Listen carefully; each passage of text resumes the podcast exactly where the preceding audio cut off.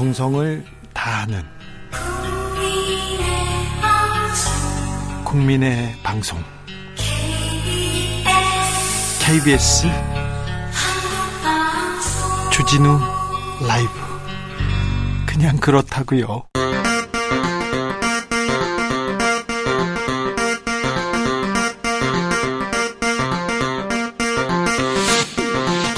주진우 라이브.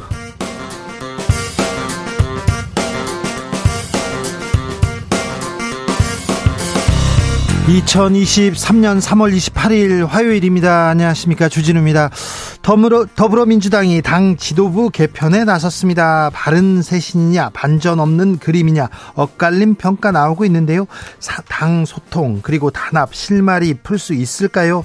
민주당은 이재명만 보이고 왜 정책은 보이지 않는지 이 문제도 물어보겠습니다. 민주당 신임 정책위, 정책위 의장 김민석 의원에게 들어봅니다.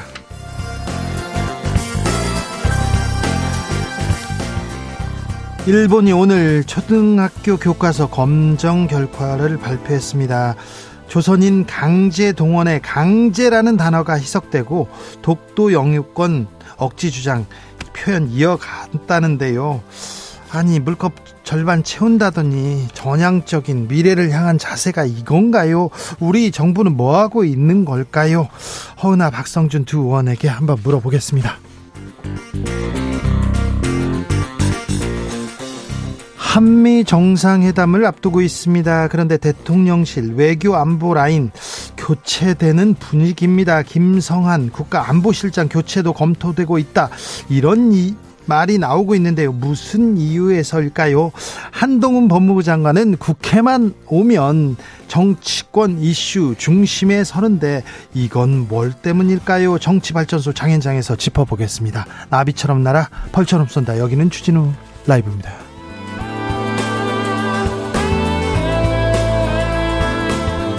오늘도 자중자애 겸손하고 진정성 있게 여러분과 함께 하겠습니다.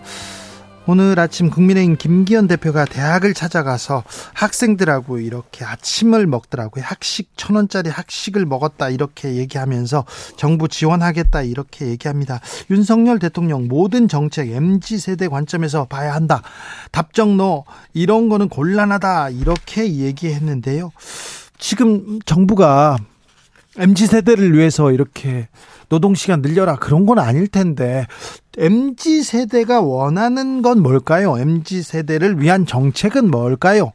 뭘 잘못하고 있는 걸까요? 이런 얘기 한번 같이 생각해 보겠습니다. 샵 구칠삼공, 짧은 문자 오십 원, 긴 문자는 백 원이고요. 콩으로 보내시면 무료입니다. 케이비에스 일 라디오 모든 프로그램 어, 유튜브에서 함께 하실 수 있습니다. 케이비에스 일 라디오 채널 구독하시면 어, 쉽게 만나실 수 있습니다. 그럼 주진우 라이브 시작하겠습니다.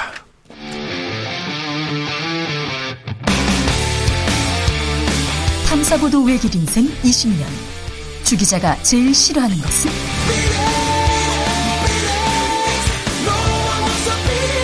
이 세상에서 비리와 부리가 사라지는 그날까지 오늘도 흔들림 없이 주진우 라이브와 함께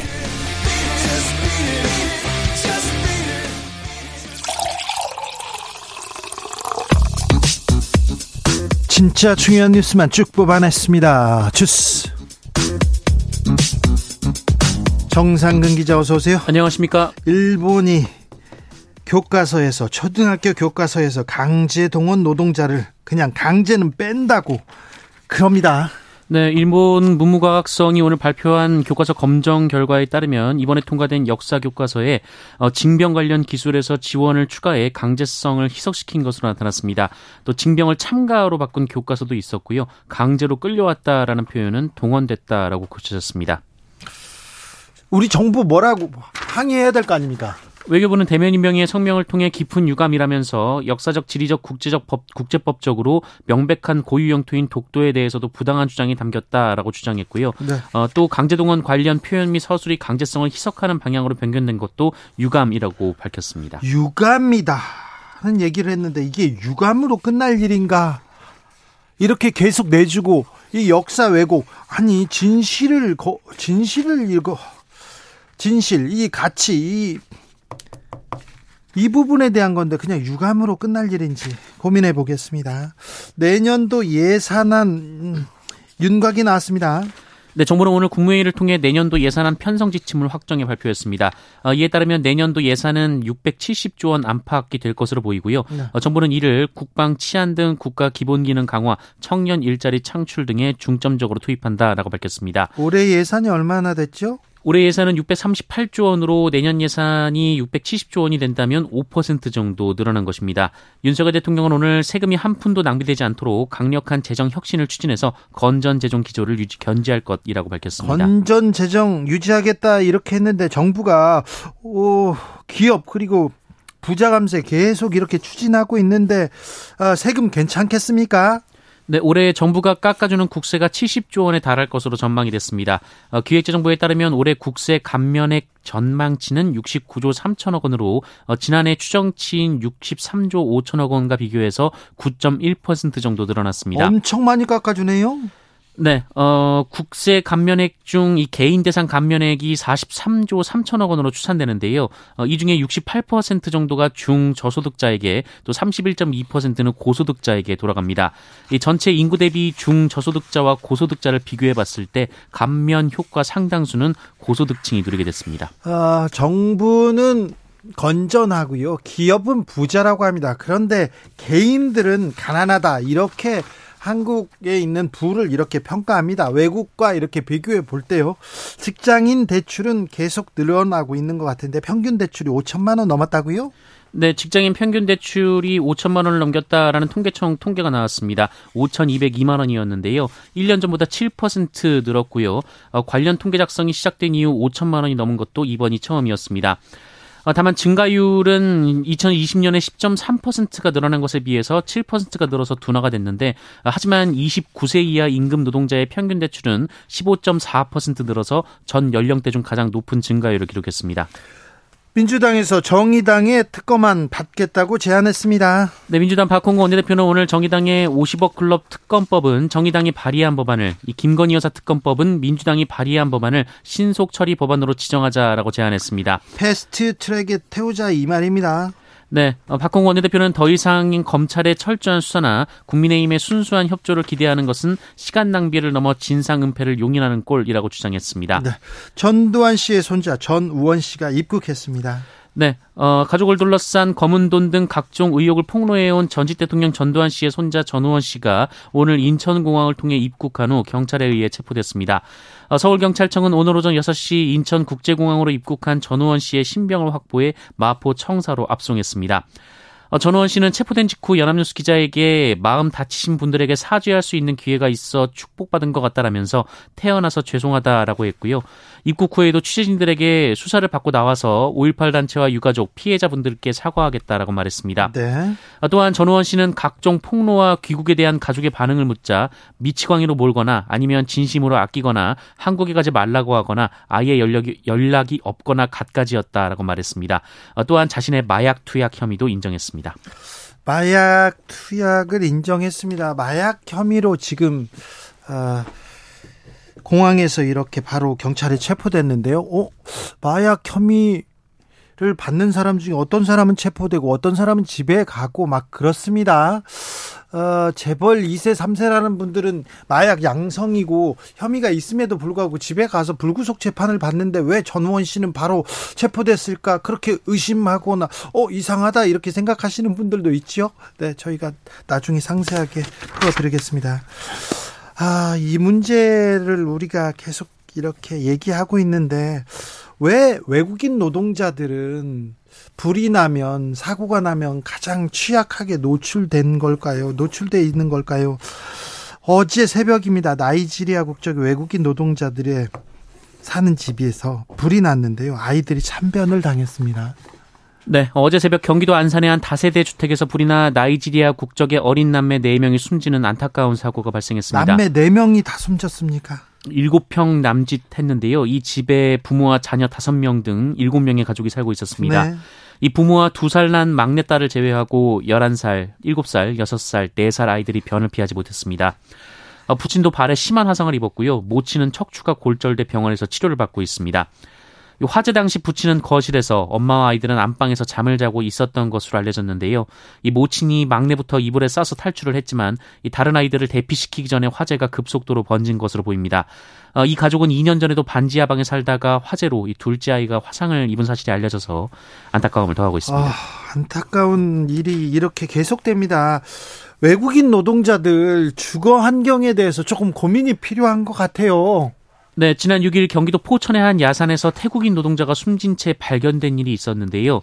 어, 그가 살던 곳이 돼지우리 귀퉁이였습니다. 그러니까요. 어, 십여 년 동안 돼지 농장에서 일한 고인의 숙소는 돈사 건물 한 귀퉁이에 있는 작은 샌드위치 패널 구조물이었는데요. 네. 어, 가로세로 삼 미터 정도의 한 평도 안 되는 작은 방에 잡동사니와 쓰레기로 가득했고 이 당국 관계자가 코를 막고 뛰어나올 만큼 악취가 심각했다라고 합니다. 네. 어, 이 노동자도 농, 노동, 농장주와 단둘이 이 돼지 천여 마리를 돌보면서 분뇨를 치우는 등 극도로 힘든 일을 도맡아 왔다라고 하는데요. 해당 농장주는 사망한 고인의 시신을 야산에 내다 버려 구속 기소가 됐습니다. 이게 사람이 사람이 같이 일하던 같이 일하던 사람이 숨졌는데 내다 버렸다고요? 네, 어, 또한 지난달 이십삼 일 이 전북 고창군의 허름한 주택에서 지내던 태국인 부부도 어, 집안의 한기를 견디지 못하고 방 안에서 장작불을 피웠다가 사망한 일이 있었습니다.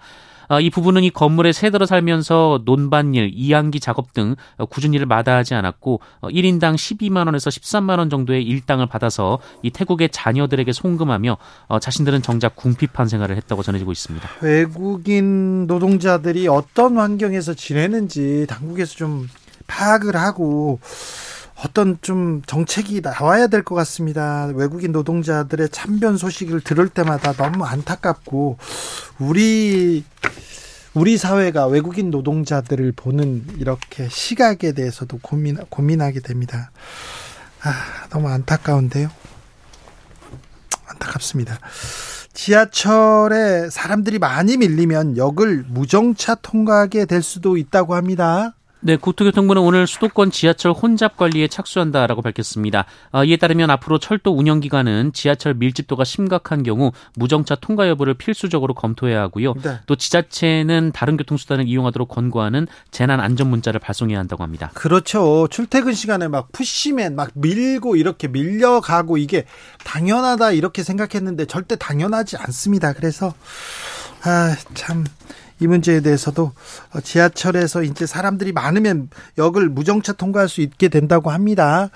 아, 아까 제가 우리 정부 그냥 유감으로 끝날 일 아니다. 일본에 뭐라도 해야지 이렇게 얘기했는데 외교부에서 일본 총괄공사를 초치해서 외국 교과서에 대해 대해서 항의했다고 합니다. 총괄공사 그러니까 공사를 불러서 서울 외교부 총사를 불러서 이거 잘못했다 이렇게 항의하는 건데 이게 공사를 불러서 될 만한 일인지 여기에서 대사한테 그리고 일본 정부한테도 얘기를 해야죠. 너 준엄하게 꾸짖어야죠. 유감이라니요. 주스 정상근 기자와 함께했습니다. 감사합니다. 고맙습니다. 자, 엠지 세대를 위한 행보 정부 계속됩니다. 엠지 엠지 하는데 진짜 엠지를 위한 정책은 뭔지 엠지대 마음은 뭔지 좀 들어보겠습니다. 박민호님, 투표권 있는 대학생들 급식은 신경 쓰는데 아동급식비 지원은 왜 줄입니까? 슬그머니 사라진 다자녀 무상우유 이렇게 다자녀 무상우유가 사라졌습니까?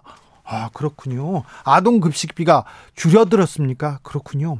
공일사칠님께서 만약 제가 엠지라면요. 반의 반값 등록금, 무료 학식, 주 삼십이 시간 근무, 최저임금 오십 퍼센트 인상, 저렴한 내 집 마련 정책 하고 싶습니다. 얘기하시고요. 네.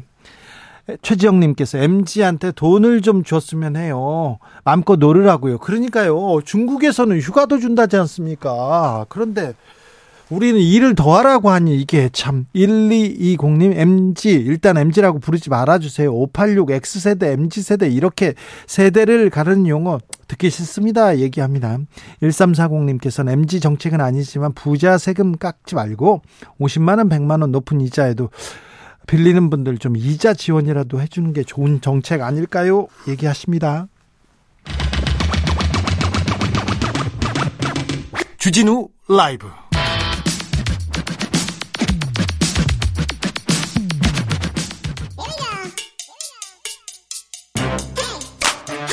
뉴스를 향한 진지한 고민 기자들의 수다.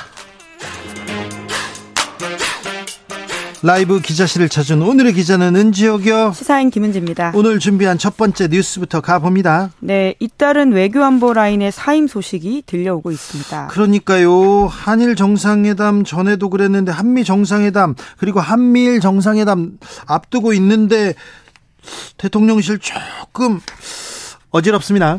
네, 말씀하신 것처럼 한일 정상회담을 엿새 앞뒀던 지난 삼월 십일에 김일범 대통령실 의전비서관이 사퇴했다라는 소식이 전해졌는데요.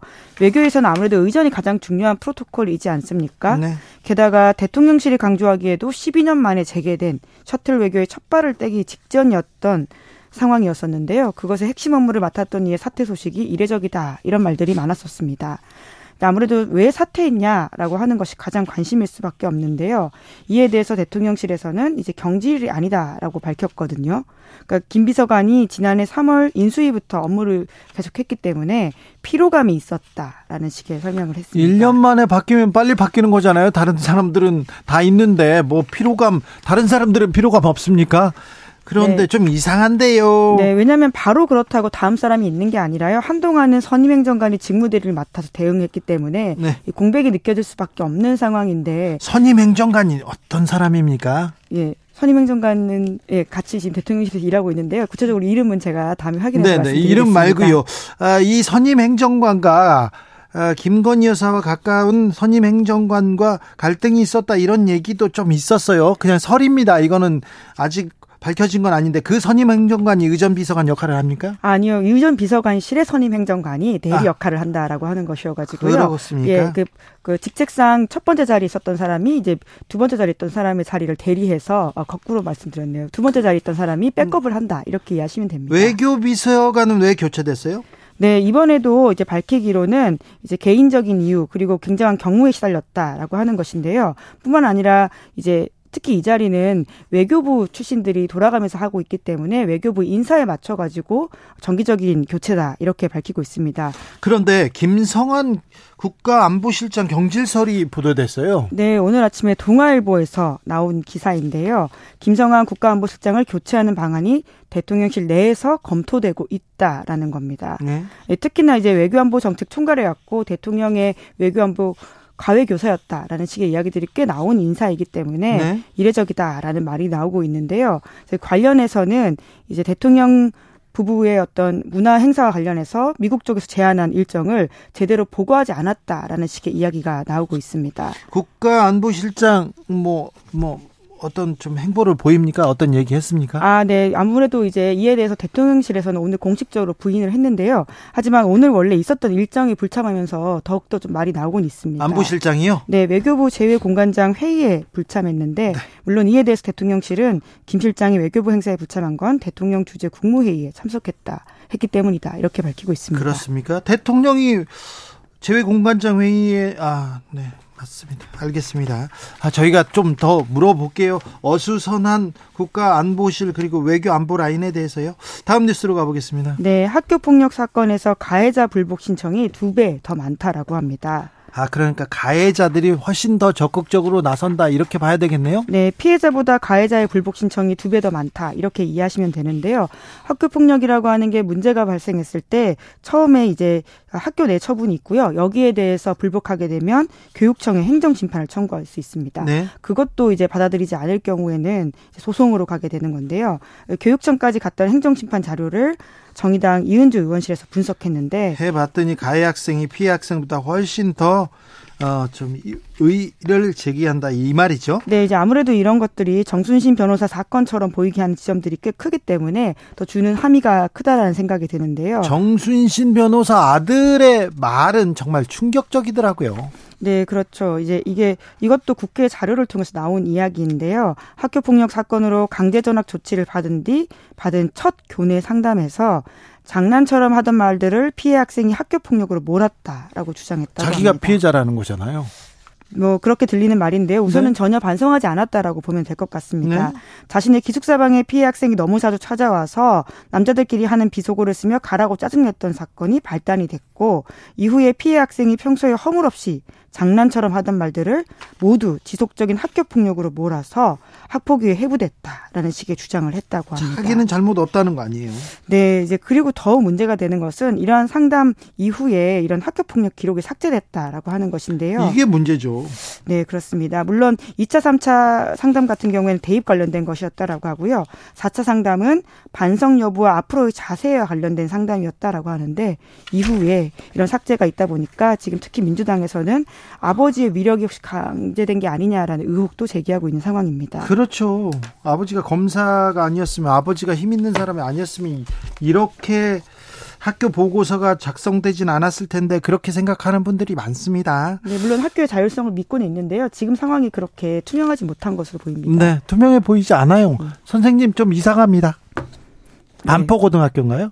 네, 네, 그렇습니다. 네. 이천십구 년 삼월에 있었던 네. 일이고요. 예, 민사고도 그렇고 반포고도 그렇고요. 좀 이상합니다. 네, 아, 학폭 피해자들이 다양한 폭력을 당하고 있어요. 네, 이제 그게 또 동시에 일어난다라고 하는 것인데요. 사실 언어폭력만 일어나거나 일방적으로 따돌리거나 이런 것이 아니라 언어폭력을 행사하면서 신체폭력이 일어나고 따돌리면서 신체폭력이 일어난다. 이렇게 이해하면 될 것으로 보이는데요. 그렇죠. 네, 어제 한국교육개발원에서 발표했던 자료입니다. 이천이십이 년 일 차 학교폭력 실태조사 분석보고서인데 지난해 학교폭력 피해 당했던 학생 절반 가까운 학생들이 그 복수의 학교폭력을 당했다 이렇게 이야기했다라고 하는데요. 네.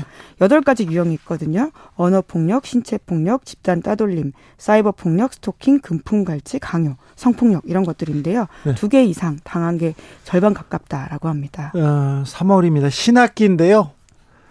어, 학년이 바뀌거나 새로 입학한 사람들한테 이게 학교폭력이 시작되고요. 이어집니다. 처음에 문제가 있으면 바로 선생님한테 아니면 경찰한테 어른한테 이렇게 얘기해야 됩니다.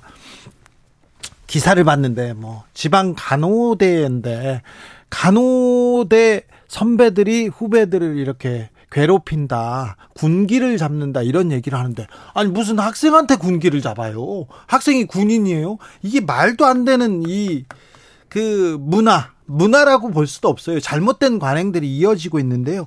혹시 대학교에서 선배들이 괴롭히거나 고등학교, 중학교에서 괴롭힘이 누가 괴롭힌다 하면 선생님한테 찾아가야 됩니다. 아니면 선배한테 누구한테라도 얘기해야 됩니다. 혼자 끙끙 앓고 있으면 안 됩니다. 아, 내가 지금 얘기하면 더 괴롭힐 거 아니에요. 지금 얘기해야 괴롭히지 않습니다. 그 사람들 되게 비겁한 사람들이에요. 그래서 어, 어디에다가 누구한테 이르지 마, 하지 마 그런 얘기 하잖아요. 그러니까 꼭 알려줘야 됩니다. 너같이 이렇게 누구 괴롭히면 어, 더 크게 잘못될 거야. 이거 알려줘야 됩니다. 네.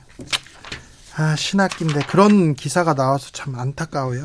마지막 뉴스 만나볼까요? 네, 대만의 전현직 총통이 정반대 외교 행보를 보였습니다. 자, 대만의 정치 상황, 외교 안보 상황 참 음, 앞이 한치 앞이 보이지 않는데 한 명은 중국으로 가고 다른 한 명은 미국으로 가더라고요. 네, 그렇습니다. 마잉주 전 대만 총통은 어제 칠십사 년 만에 대만 전현직 총통을 통틀어서 처음으로 중국을 방문했는데요. 네? 그리고 지금 현재 총통은 차잉잉원이거든요. 우리한테 익숙한 얼굴인데 네. 내일 이제 중미 국가를 가는데 그 중간에 미국을 들릴 것으로 보입니다. 자, 미국... 자, 친미파가 있고요. 친중파가 있어요. 대만은 이렇게 싸우는데 총통 선거 앞두고 지금 이런 거죠? 예, 내년 일월에 선거가 있는데요. 미중의 대리전이 좀 본격화되는 모양새인데 국내 정치적인 요소가 국제 정치적으로 되고 또 국제 정치적 요소가 국내 정치 영향을 미치는 좀 좋지 않은 순환의 고리에 들어가 있는 것으로 보입니다. 그러니까 친중 친중 친미이기도 하지만 대만의 독립 그리고 중국과의 관계 이런 것에 있어서 어떻게 할 것인가가 조금 더 핵심 쟁점으로 보이는데요. 마잉주 전 총통 같은 경우에는 이제 바로 베이징을 간 건 아니고요. 자신의 지지자들과 함께 다음 달 칠일까지 십이일 동안 중국에 있는데 십이일이나 중국에 머물더라고요. 그리고 많은 그 많은 지지자들하고 같이 갔더라고요. 네, 네. 상해를 가게 되고요. 이제 거기 가서 이제 국부라고 할 수 있는 순원의 무덤에 가서 참배를 할 한다 했다라고 하고요. 뿐만 아니라 이제 마 전 총통의 조상의 묘도 이제 후난성에 있기 때문에 거길 갈 예정이다라고 하는 것인데요. 명분이 이렇긴 하지만 아무래도 중국을 간다는 상징성이 너무 커서 아주 국제적으로 눈길을 끌고 있습니다. 중국에서 또 후하게 대접받고 있다 이런 얘기도 나오더라고요. 네, 아무래도 이제 중국으로서는 환영할 수 있는 행보이기 때문에 그런데요. 네. 예, 거꾸로 이제 또 차잉잉원 총통은 미국을 간다라고 하는 것인데, 네. 예, 중미를 가면서 이제 미국 동부의 주요 도시인 뉴욕 그리고 이제 올 때는 로스앤젤레스 이렇게 간다라고 하는 것인데, 이 과정에서 그냥 가는 것만이 아니라요, 미국의 권력 서열 삼 위인 하원 의장을 만날 가능성이 있다라고 합니다. 대통령은 안 만나고 그냥 하원 의장만 만나고 오는군요. 네네. 뭐 하원 의장도 굉장히 영향력 있는 사람이고요. 그렇죠. 우리가 알고 있는 낸시 펠로시가 이제 과거에 하원 의장이었고 케빈 메카시죠 지금. 예, 바뀌었습니다. 네. 이제 그러다 보니까 미중 관계가 이러한 굉장히 경랑에 들어가는 게 아닌가라는 우려들이 나오고 있는데, 안보 불안도 함께 좀 고조된다라는 평가가 나오고 있습니다. 네. 예, 시진핑 특히나 이러한 행보들이 국내 정치적으로 선거에 아주 큰 영향을 미치고 있거든요. 네. 그러니까 친중적인 어떠한 중국의 아주 공세적인 태도들이 있을 경우에는 현재 이제 중국과의 독립을 더 강조하는 차잉잉원파가 지지율이 올라가는 상황이고요. 네.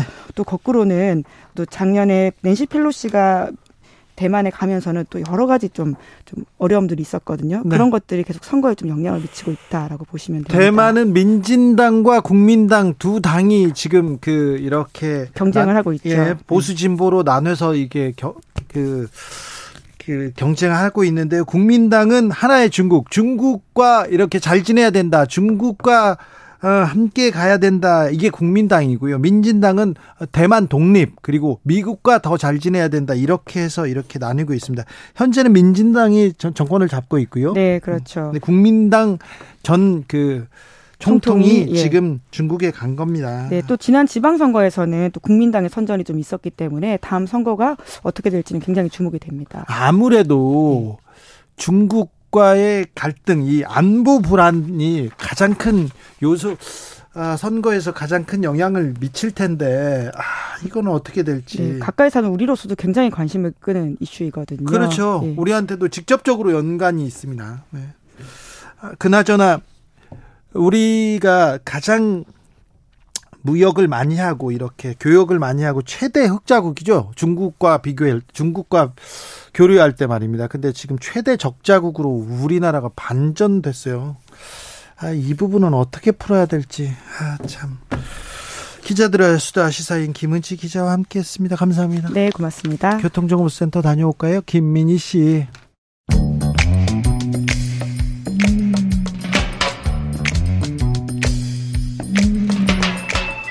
오늘의 정치권 상황 깔끔하게 정리해드립니다. 여당 야당 크로스 허가박과 함께 허가박당. 여야 최고의 파트너 두 분 모셨습니다. 허은아 국민의힘 의원 모셨습니다. 네, 안녕하세요. 국민의힘의 허은아입니다.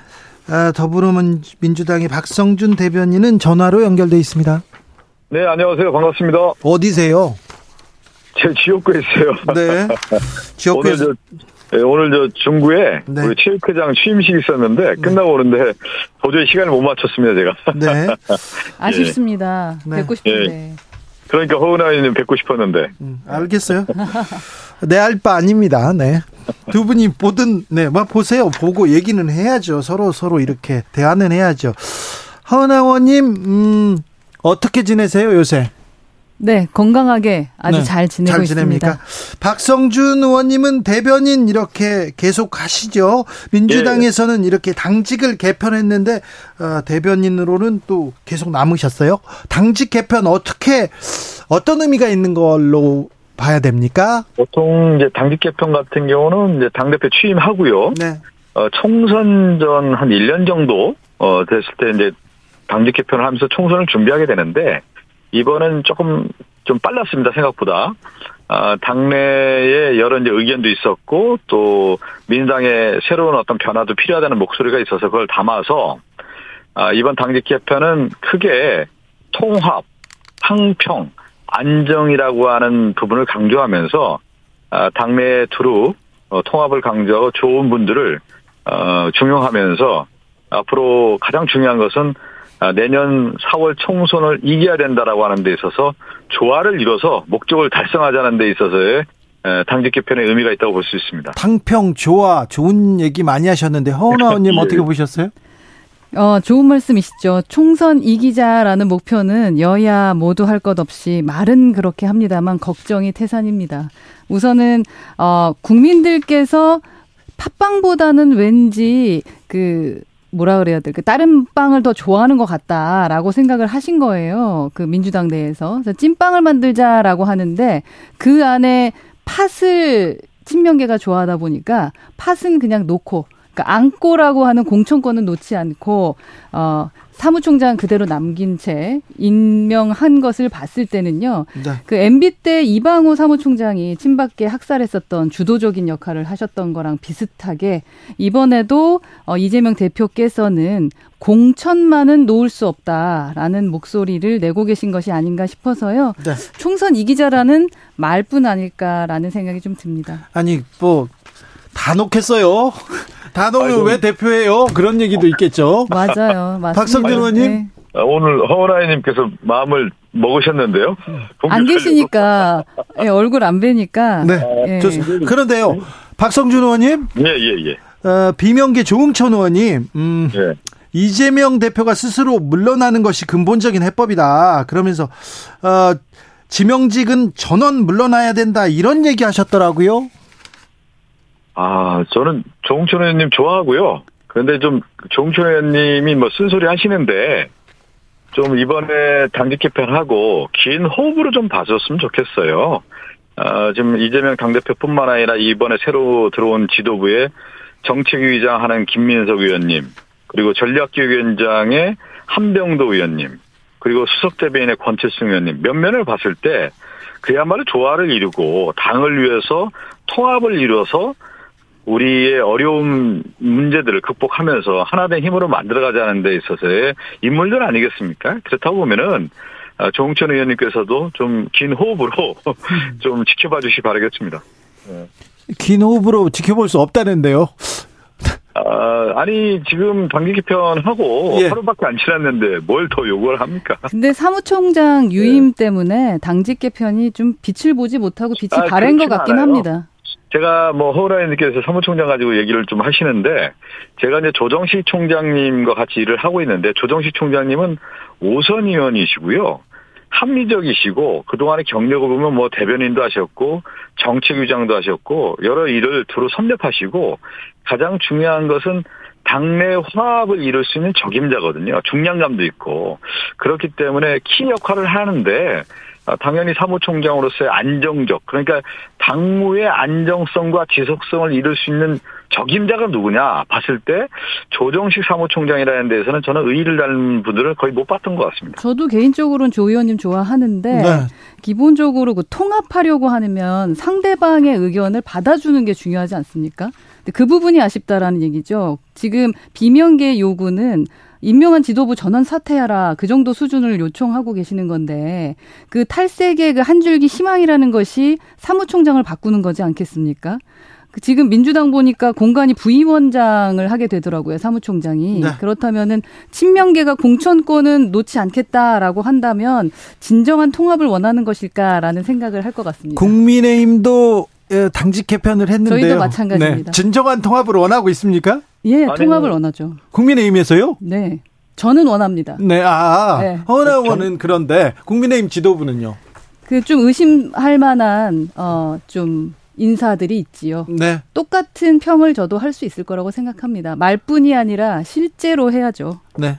국민의힘 어, 개편은 어떻게 보셨어요, 박성준 의원님? 정치 문화가 좀 다르죠. 국민의힘은 아, 탑다운 방식으로 누군가 한 사람이 해서 당대표 하면 지명대회처럼 그렇게 이루어지고 음. 그 윤핵관 중심의 인사들이 이루어지지 않았습니까? 그런데 이제 민주당 같은 경우는 바텀업이 좀 많죠. 아, 당심을 받고 어, 그 가운데에서의 탄탄한 밑으로부터에 올라가는 그런 지도체제를 형성하는 정치 문화가 좀 다르기 때문에 일괄적으로 국민의힘과 민주당을 비교해서는 안 된다. 그러니까 민주주의 시스템에 있어서는 민주당이 훨씬 앞서 있는 것이죠. 아, 비교를 비교할 바가 아닙니다. 둘 다 비슷합니다. 그리고 당직자 몇 사람 교체하고 또 어떤 계파로 바꿨느냐 해서 뭐 탕평하고 통합 같은 게 해결되면은 정말 쉽죠. 네. 일본 교과서, 이제 초등학교 교과서를 이렇게 또 만드는데요. 강제동원 피해자, 근데 강제가 아니라고 합니다. 이, 아니 물컵 절반은 채운다면서요. 언제까지 이렇게 저자세로 얘기해야 되는 건지 정부에서는 유감을 표명했더라고요. 허은아 의원님, 이럴 때는 좀 더 세게 얘기해야 되는 거 아닙니까? 그렇습니다. 네. 일본이 못된 버릇을 아직도 못 고쳐가지고 네. 이렇게 한일 관계를 망치고 있는 일본에 대해서는 확실하게 이야기해야 되지 않을까 하는 생각은 듭니다. 네. 박성준 의원님. 좀 예견됐던 거죠. 한일 관계의 오랜 역사를 보면은 가장 걸림돌이 됐던 건 뭐냐면 어, 독도 아니었습니까? 독도의 네. 영유권을 억지 주장하는 게 일본이었고, 특히 일본의 역사, 외국 문제가 크지 않았습니까? 그러니까 한일의 미래적 발전을 위해서는 이 문제를 명확하게 짚어야 되는데 일본이 과거 퇴행적으로 늘 왔었거든요. 그렇기 때문에 이번에 윤석열 대통령과 기시다 총리의 정상회담이 결국은 구류기기로 결과가 나오지 않았습니까? 그런데 일본은 다시 역사적 퇴행으로 돌아가고 있단 말이에요. 제가 이런 얘기를 지금 윤석열 정부에서 계속 그런 얘기를 하던데, 컵에 반컵을 채우고 나머지 일본이 반을 채우는 것이다, 이렇게 외교를 얘기하는데 그렇지가 않아요. 외교는 같이 채우는 거예요. 한 주전자로 같이 채워가면서 만들어내는 것이 외교지, 누가 먼저 채우고 나머지 채우는 것이 외교가 아니다. 그러니까 외교의 관점을 잘 못 보고 있는 것 같아요. 그런 부분을 좀 계속 지적이 나오는 건데, 이미 이것은 영토 문제라고 하는 독도 문제는 예견됐던 문제고 이것이 현실화된 거 아니겠습니까? 어, 이상균님께서 안고는 일본 말입니다 얘기하는데 아 팥. 파석, 예, 어, 그렇게 감사합니다. 얘기합니다. 네, 네, 제가, 제가 정정하겠습니다. 죄송합니다. 감사합니다. 네, 네, 네. 안코빵이라고 얘기하잖아요. 팥빵입니다. 팥빵. 팥빵입니다. 네. 아니, 저, 허은아 의원님께 좀 하나 질을 좀 드려야 되겠어요. 네. 아, 네. 이, 지금 윤석열 정권에서 그 강제징용 해법에 대한 내용을 내놨잖아요. 근데 일본에서는 그 강제동원이 없다고 얘기하고 있지 않습니까? 그리고 거기에 대해서 국민의힘이라든가 대통령의 입장이 나와야 될 것 같고, 후쿠시마 오염수 방류에 대해서 이해를 촉구했다라는 얘기도 있고, 일본에서는 또 하나는 뭐냐면 수산물 수입에 대해서 허용해달라고 요구를 했다는 거 아니겠어요? 그러니까 윤석열 정권은 이 문제에 대해서 명확한 답을 내놔야 되는데 그 답이 없어요. 그러면서 또 하나가 제일 중요한 독도의 문제, 이 문제를 윤석열 정권이 어떻게 하겠는지 대국민 메시지가 제대로 안 나오고 있다. 네. 답을 좀 주셨으면 좋겠어요. 저 지금, 어떻게 할까요? 네. 독도로, 독도가 우리 땅인데 우리 땅에 대한 얘기를 우리 안 하고 있는 거예요. 네, 독도는 네? 누가 뭐래도 우리 땅입니다. 그리고 질문 주셨던 것 중에서 뭐 확인되지 않는 질문들이 있기 때문에 그 입장을 말씀드릴 수는 없을 것 같습니다만, 우리 정부가 전향적인 움직임을 보였던 거는 사실이고, 그렇게 한 만큼 일본 역시 국내 정치적 유불리를 떠나서 잘못을 반복하지 말고 책임 있는 모습 보여야 한다. 그게 양국의 국민과 미래 세대를 위한 기본적인 예의다라고 전 생각하고요. 일본이 언제는 책임 있는 자세를 보였습니까? 지금까지 안 했는데 갑자기 책임 있는 자세를 보일까요? 그 도대체 그 못된 버릇은 언제 바꿀지 모르겠습니다. 네. 그래서 저는 작정하고 한국 정부하고 한국 국민을 속이려고 하는 의도가 아니라면은요, 이번에 좀 어렵게 마련했던 물컵의 그 반, 그거마저 따라버리는 어리석은 행동을 하지 말아야 된다. 일본에게 저는 경고하고 싶습니다. 하루빨리 좀 나머지 반을 채우는 행동에 나서야 된다. 박성준 의원님 또 반복적으로 얘기하는데,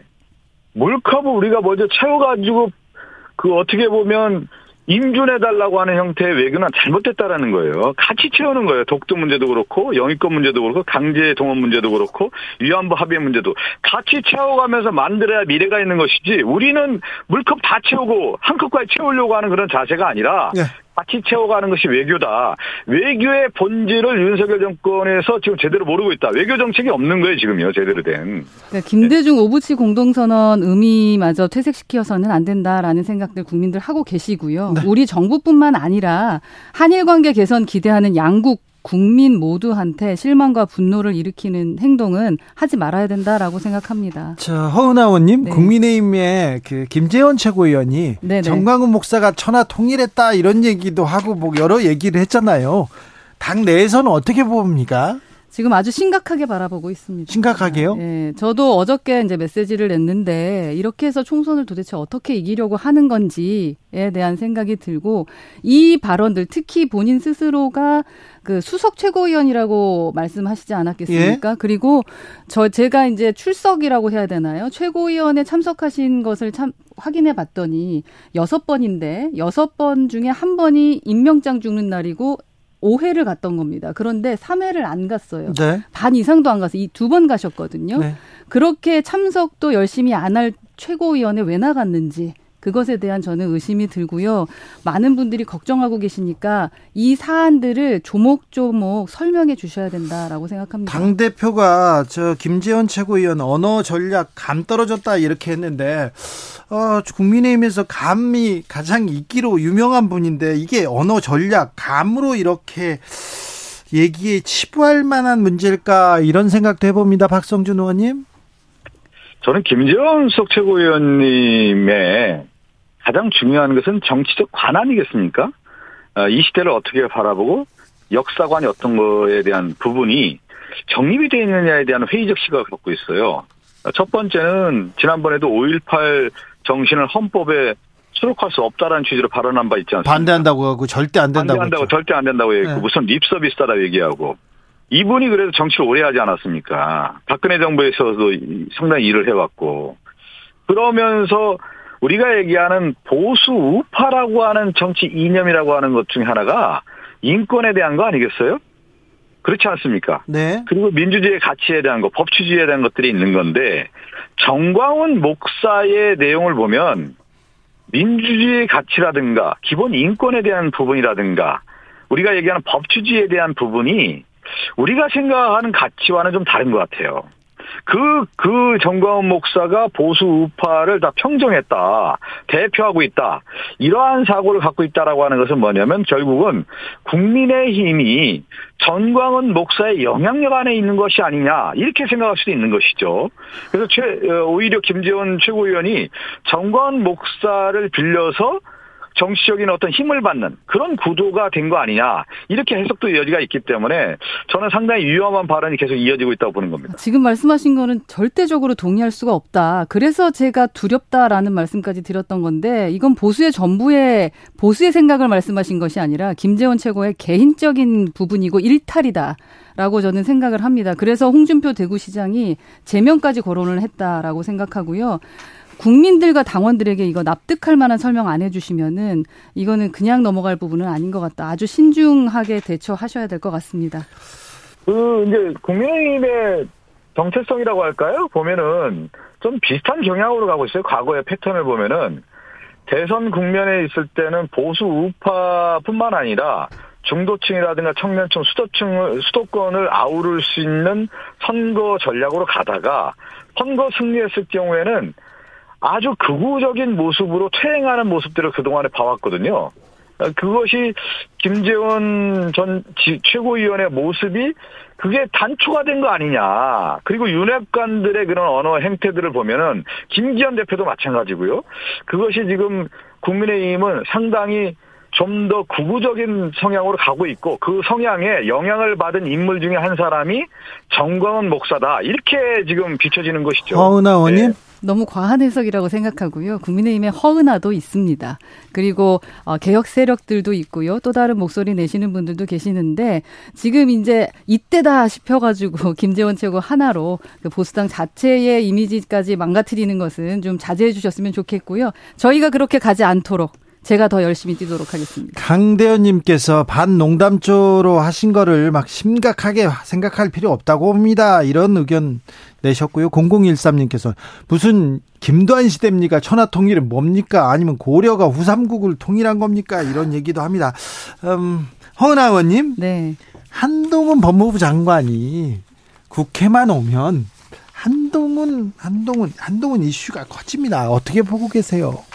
뭐 그만큼 좀 뭐랄까 셀 이제 정치 셀럽이 돼버리신 건가 하는 정치 셀럽이다. 네, 네. 생각이 좀 들고요. 그리고 좀 과할 정도로 민주당에서 좀 자극하고 있다라는 생각은 좀 듭니다. 민주당이 자극해서 지금 한동훈이 커지 이름이 값이 커집니까? 처음에 시작이 그러했었던 거죠. 처음 시작도 사실은 한동훈이라는 인물 자체를 좀 키워주는 역할을 한 게 민주당이라고 생각을 하는데요.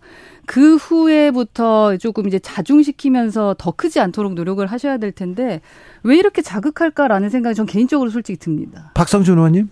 어, 민주당이 자극했다고 보기보다는요.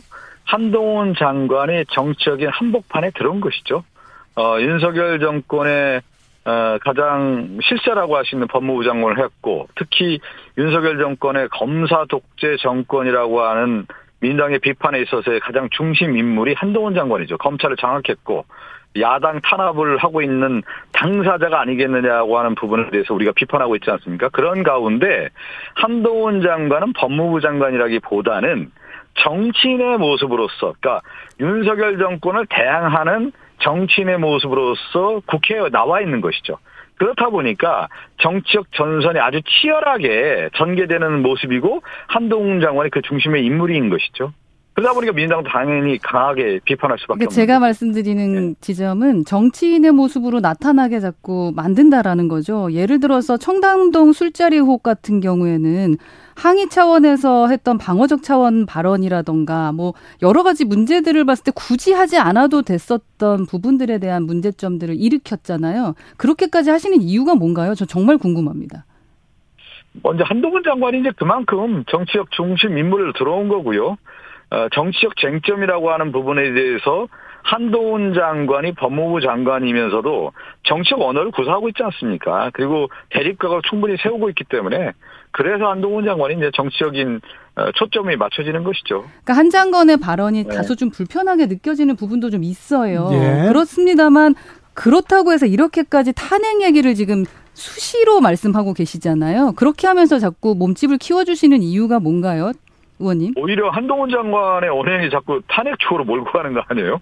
아니죠. 한동훈 장관에 대해서 탄핵 문제 거론한 것은 민주당이 먼저입니다. 사실 확인해보시면 민주당에서 먼저 늘 그렇게 하시거든요. 근데 그 탄핵 문제로 국민 관심을 끄는 것처럼 말씀을 해 가시는 거고요. 아니, 요즘에, 요즘에 이렇게 보면은 한동훈 네. 장관의 언행을 보면 마치 탄핵을 좀 해주기를 바라는 쪽으로 좀 가고 있는 것 같아서. 아니, 탄핵이란 말을 민주당 의원이 하기도 했잖아요. 그리고 정당. 뭐 하기도 하는데. 네. 한동훈 장관이 오히려 그런 그 받아치는 걸 보면 네, 네 감사합니다 하고 바라, 얘기하는 것 같아요. 탄핵을 해주길 바라는 모습이에요. 그래서 자기의 정치적 자산을 만들어가는 그런 모습 아닌가 싶은 어, 생각이 그렇죠. 들어서. 탄핵이라는 단어가 나오면 한동훈 장관은 항상 당당히 응하겠다면서 매우 좋아합니다. 저는, 저는 그거, 그거보다는 한동훈 장관이 지금 검찰에 대한 어떤 신뢰가 지금 국민들에게 잃어가는 과정에 있고 그 중심 인물이고 또 하나가 정순신 그 전 국가수사본부장 관련된 인사를 제대로 못했던 당사자 아닙니까? 그리고 어, 검찰의 수사권 조정과 관련해 있어서의 헌법재판소의 판결을 보면 유법 시행령을 하고 있는 초법적 시행령을 만들고 있는 어, 그 당사자가 한동훈 장관인데 이러한 것들을 볼 때 결국은 이제 정치는 신뢰인데 네. 한동훈 정 장관이 권한을 너무나 지나치게 휘두르고 있는 것이 아니냐라고 하는 국민적 시선이 분명히 있는 것이죠. 이것은 네. 한동훈 장관 개인에게도 안 좋고 정권에게도 좋은 것은 아니다. 이렇게 보고 있습니다. 네. 지금 박성준 의원이 지적한 부분에 대해서는 한동훈 장관이 비판을 받거나 아니 장관이 법무부 장관이 헌법재판소의 판결에 대해서 판단에 대해서 아니 저렇게 대답해도 되는 거야 이런 의구심을 가진 사람들이 많은데 민주당에서 한동훈 장관 어 뭐라고 해야 되나요? 잘 대응하고 있나 이 부분은 아니, 저는 그런 생각이 들어요. 정치를 누가 뭐 키워준다고 키워지는 게 아니고 자신의 정치적 내공이 있는 거고 일시적으로 어떤 정치적 전선의 형성이 돼서 그것이 자산이 돼서 인물이 부각될 수는 있는데요. 네. 큰 정치적 그 파고를 넘을 때는 자신의 정치적인 내공이 아니면 안 되는 겁니다. 근데 한동훈 장관이 과연 뭐 정치 무대에 이제 등장할지는 지켜봐야 되겠고 그러한 힘이 있는지는 한번 봐야 되는 것이죠. 네. 지금까지 봐서는 어 그렇게 정치적 자산이 있지는 않다 이렇게 판단하고 있습니다. 저는 개인적으로. 예. 어. 개인적으로 네. 정치인 한동훈에 대해서는 어떻게 생각하십니까? 허은아 의원님께서. 예, 예. 저는 한동훈 장관이 장관의 역할을 잘했으면 좋겠지 현재는 정치를 하지 않았으면 좋겠다라고 생각하는 사람이고요. 정치적 발언은 많이 하시죠? 정치적 발언을 하게 만든다니까요. 그러니까 제발 그러지 말고 장관의 역할을 할 수 있게 해주시고 만약에 한동훈 장관도 정치를 하고 싶으시면 이제 빨리 나오셔야죠. 네. 예. 여기까지 할까요? 한동훈 네. 장관 얘기는? 네. 저, 저 한동훈 장관 너무 키워주지 마세요, 장관이라게. 키워진다고 키워지는 게 아니라니까요. 자, 오늘 박성준 의원이 전화로 하는 게 불리한 건지 좀 유리한 건지는 잘 모르겠습니다. 저는 저 주진우 앵커와 우리 허은아 의원님 얼굴 보고 하는 게 좋네요. 다음에 네. 좀 하겠습니다. 네. 예. 자, 지금 뭐 아, 안 오르는 게 없다 이런 얘기합니다. 물값도 많이 올랐다고 하고 한 달새 칠 퍼센트 올랐다 이런 얘기도 있는데요. 전기, 가스요금 또 인상이 불가피하다 이런 얘기 나오는데 이게 이거 어떻게 해야 됩니까? 물가를 위해서 국민의힘 뭐 하고 있습니까? 그러게요. 그러니까 어려운 민생을 고려해서 사실 공공요금 인상하는 거 최대한 늦추는 것은 필요합니다. 그런데 이제 전 세계적인 그 물가 상승 이라던가 에너지 수급 불안 등이 그 그런 요인을 마냥 무시할 수만은 없다. 전기요금, 가스요금 오르면 서민들, 어려운 사람들만 힘든데요. 그렇죠. 그 에너지 가격이 올라가면 모든 뭐 비용 상승하고 인플레이션 생기고 뭐 힘들어지는 거 왜 모르겠습니까? 그런데 이럴 수밖에 없는 것이 좀 안타깝다라는 생각이 들고요. 네, 박성준 의원님 네. 오 초 드릴게요. 아, 드릴까요? 아니, 이 윤석열 정권은 서민들 삶을 내몰라라 하는 정권이다. 됐습니까? 허은아, 제가 일부러 문정권 얘기 안 했어요. 자, 허은아, 박성준 두 분 감사합니다. 네, 감사합니다. 감사합니다. 네.